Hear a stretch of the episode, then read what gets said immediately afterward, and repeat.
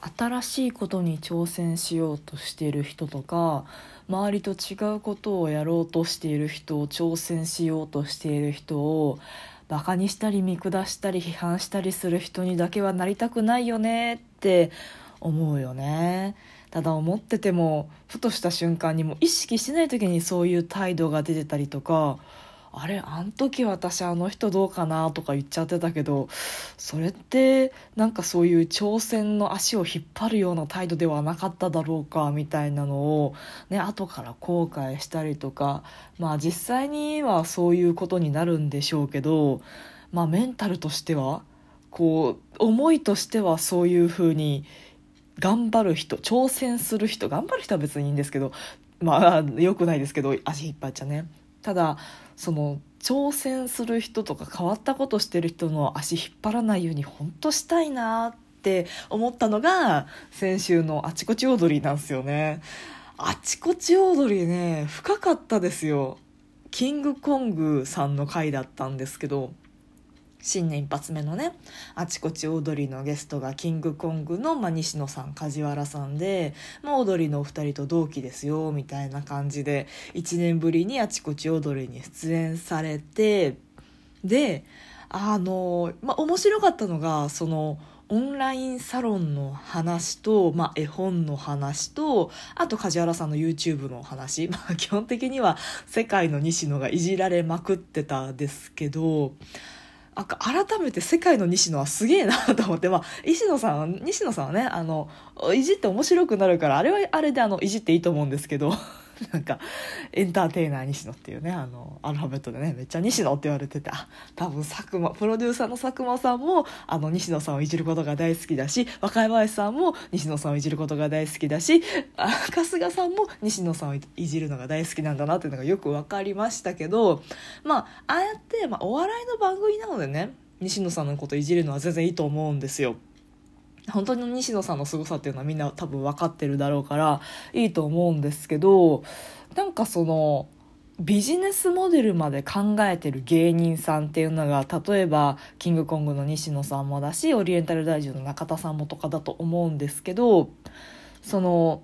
直接課金ですよね。そもそもそのまずオンラインサロンの話から入るとすると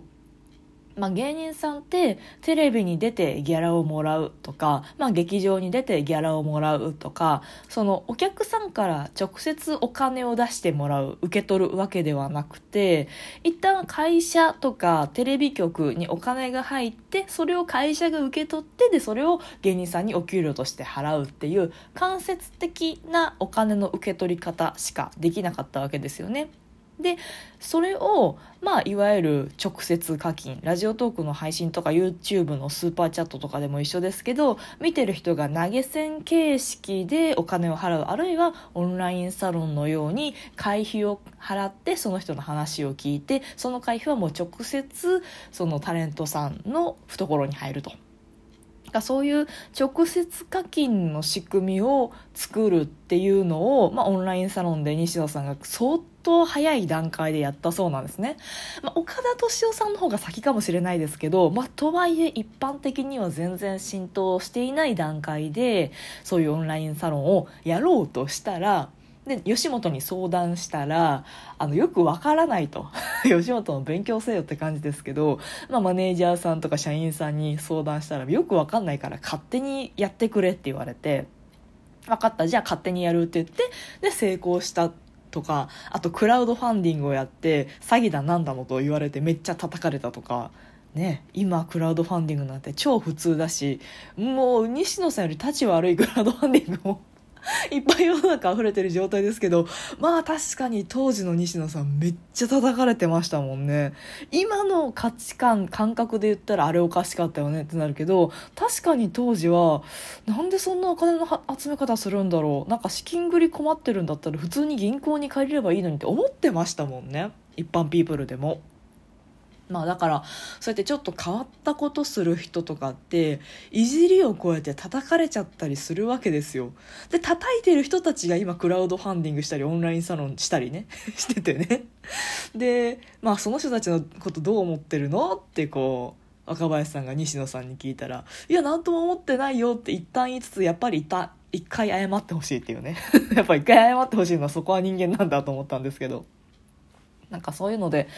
まああのまあ日本のそのエンターテインメントが難しいところってやっぱり一旦そのなんだろうライブするんだったらイベント会社とかテレビに出るんだったらテレビ局とかスポンサーとかが間に挟まった形でしかタレントさんお金儲けできないんですけどそこにビジネスの限界を感じて、まあ、そういう直接課金を発明してどんどん自分でやっていくっていうその世界の西野の気概はやっぱりすごいしそう叩かれるじゃないですかやっぱり。何してんの？となんかなんか理解されないとか。なんかそういうのにめげずに突っ走ら突っ走れるメンタルとかエネルギーとかやっぱりその世界の西野はすごいなって 思いましたね。やっぱ世界の西野は世界のエンターテイナーですよ。だって絵本もそうだって言ってましたもんね。その「跳ねるの扉で」まあ、テレビの中のエンターテインメントの限界を感じてなんか別のところでこうハリウッドとかに対抗できるようなコンテンツを作りたいぜってもうそれがさ本当はさ西野さんが個人でやることまあやってもいいんですけどなんかもっとあの動きが大きな動きになって例えばそのクールジャパンであったり日本はやっぱりコンテンツ力はあると思うので漫画とかアニメとか。そういうのをなんかいかにこう世界に輸出できて外貨を稼げるかってとこまで持っていく考え方って西野さん以外ももっと多分若いアーティストの方とか漫画家アニメ制作者の人も実は多分考えてるはずで。で、まあ、西野さんはそのクラウドファンディングとかオンラインサロンとかでもう他のビジネスモデルもガンガン成功させてでまあまあそれで資金貯めて、えー、絵本作ってでやっとこう輸出して今すごいなんか映画になったり歌舞伎になったりなんか舞台になったりサーカスでしたっけ？ミュージカルでしたっけ？になったりしてるわけだけどああいう人をじゃんじゃん作らないとマジで日本沈むよねっていうのを思うわけです。猫だって吠えたい。この番組ではリアルではちょょっと喋りづらいことだけど誰かに聞いてほしいこと。日々の雑多な所感をいかに言葉にできるか鋭意挑戦中です。少しの間お付き合いいただけますと幸いです。まあね西野さんぐらいバイタリティのある人は稀なのでまああまあ稀だから成功するっていうのも逆説的に言えばそうなんですけどじゃあああいう西野さん的なその新しいことしてガンガン金稼ぐぜっていう人の足を引っ張らないために我々凡人が何をできるかっていうのをマジで考えた方がいいと思うんですよねまあ今更考えても無駄かもしれないですけどね あのホリエモン逮捕されちゃったしねあのなんだろうな既存の業界を守りたいベクトルが非常に強く多分日本の政治社会にはあの強く働くので。なかなかそこ難しいなと思うしいわゆるそのなんで日本が停滞しているのかゆでがえる状態でじっくりじわじわみんなでゆっくり沈んでいく状態にあるのかっていうとそういう新規性のある人を社会的に叩くっていうのが結構でかいんじゃないかなって思ったりするんですよね。その法律ではアウトだけどなぜか許されているブラック企業サービス残業とか法律的にはそこまで問題ない。刑事上は刑事法上は絶対に問題がないのになぜか社会的には叩かれて摩擦されてしまう不倫とか。なんかそういうので多分不分率とか社会的なその圧力みたいなところでそういう挑戦する目とかそもそもあなんか変わったことしたらあのうまくいきそうだけど叩かれるからやめとこうみたいな変な出る杭の打ち方とか目の積み方をしてるのが日本の停滞の原因なんじゃないかなとか思ったりするわけですよね。ね、そのまあ前も言いましたけどそのニュースピックス系と言われる堀江門とか西野さんとかあとひろゆきさんとかあ堀江もう堀江門言ったっけ今。とかあの落合陽一さんとか成田博士とか。ああいう人ってすげえ新しいことをして成功してるじゃないですか。でもああいうニュースピックス系の人をあの批判している人って結構なんかねやっぱいるみたいなんですよね。この間もその文春の記事にニュースピックス系をすごい批判する記事があってなんやこのおっさんはと思った。っていうあの話しましたけどあの新しい考え方が受け入れがたいぜっていうのはそりゃそうなんですよ。だって新しいから未知だから。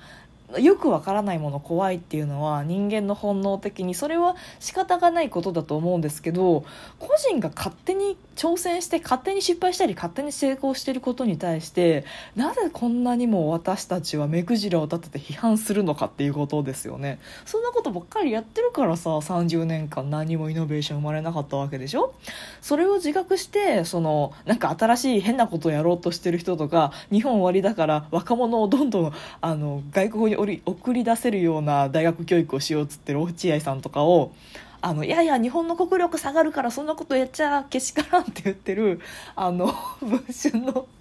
あのおじさんライターさんはじゃあお前どうするんだよって感じですよね。稼げる人誰もいなくなってそうやってあの世界でも通用する人材を作らなくてみんな日本の中でぬくぬくいきましょうって言ったらマジで茹でガエル止まんないよと思ってなんかそこまでの視点のない人がその文春まあオンラインだけかもしれないですけど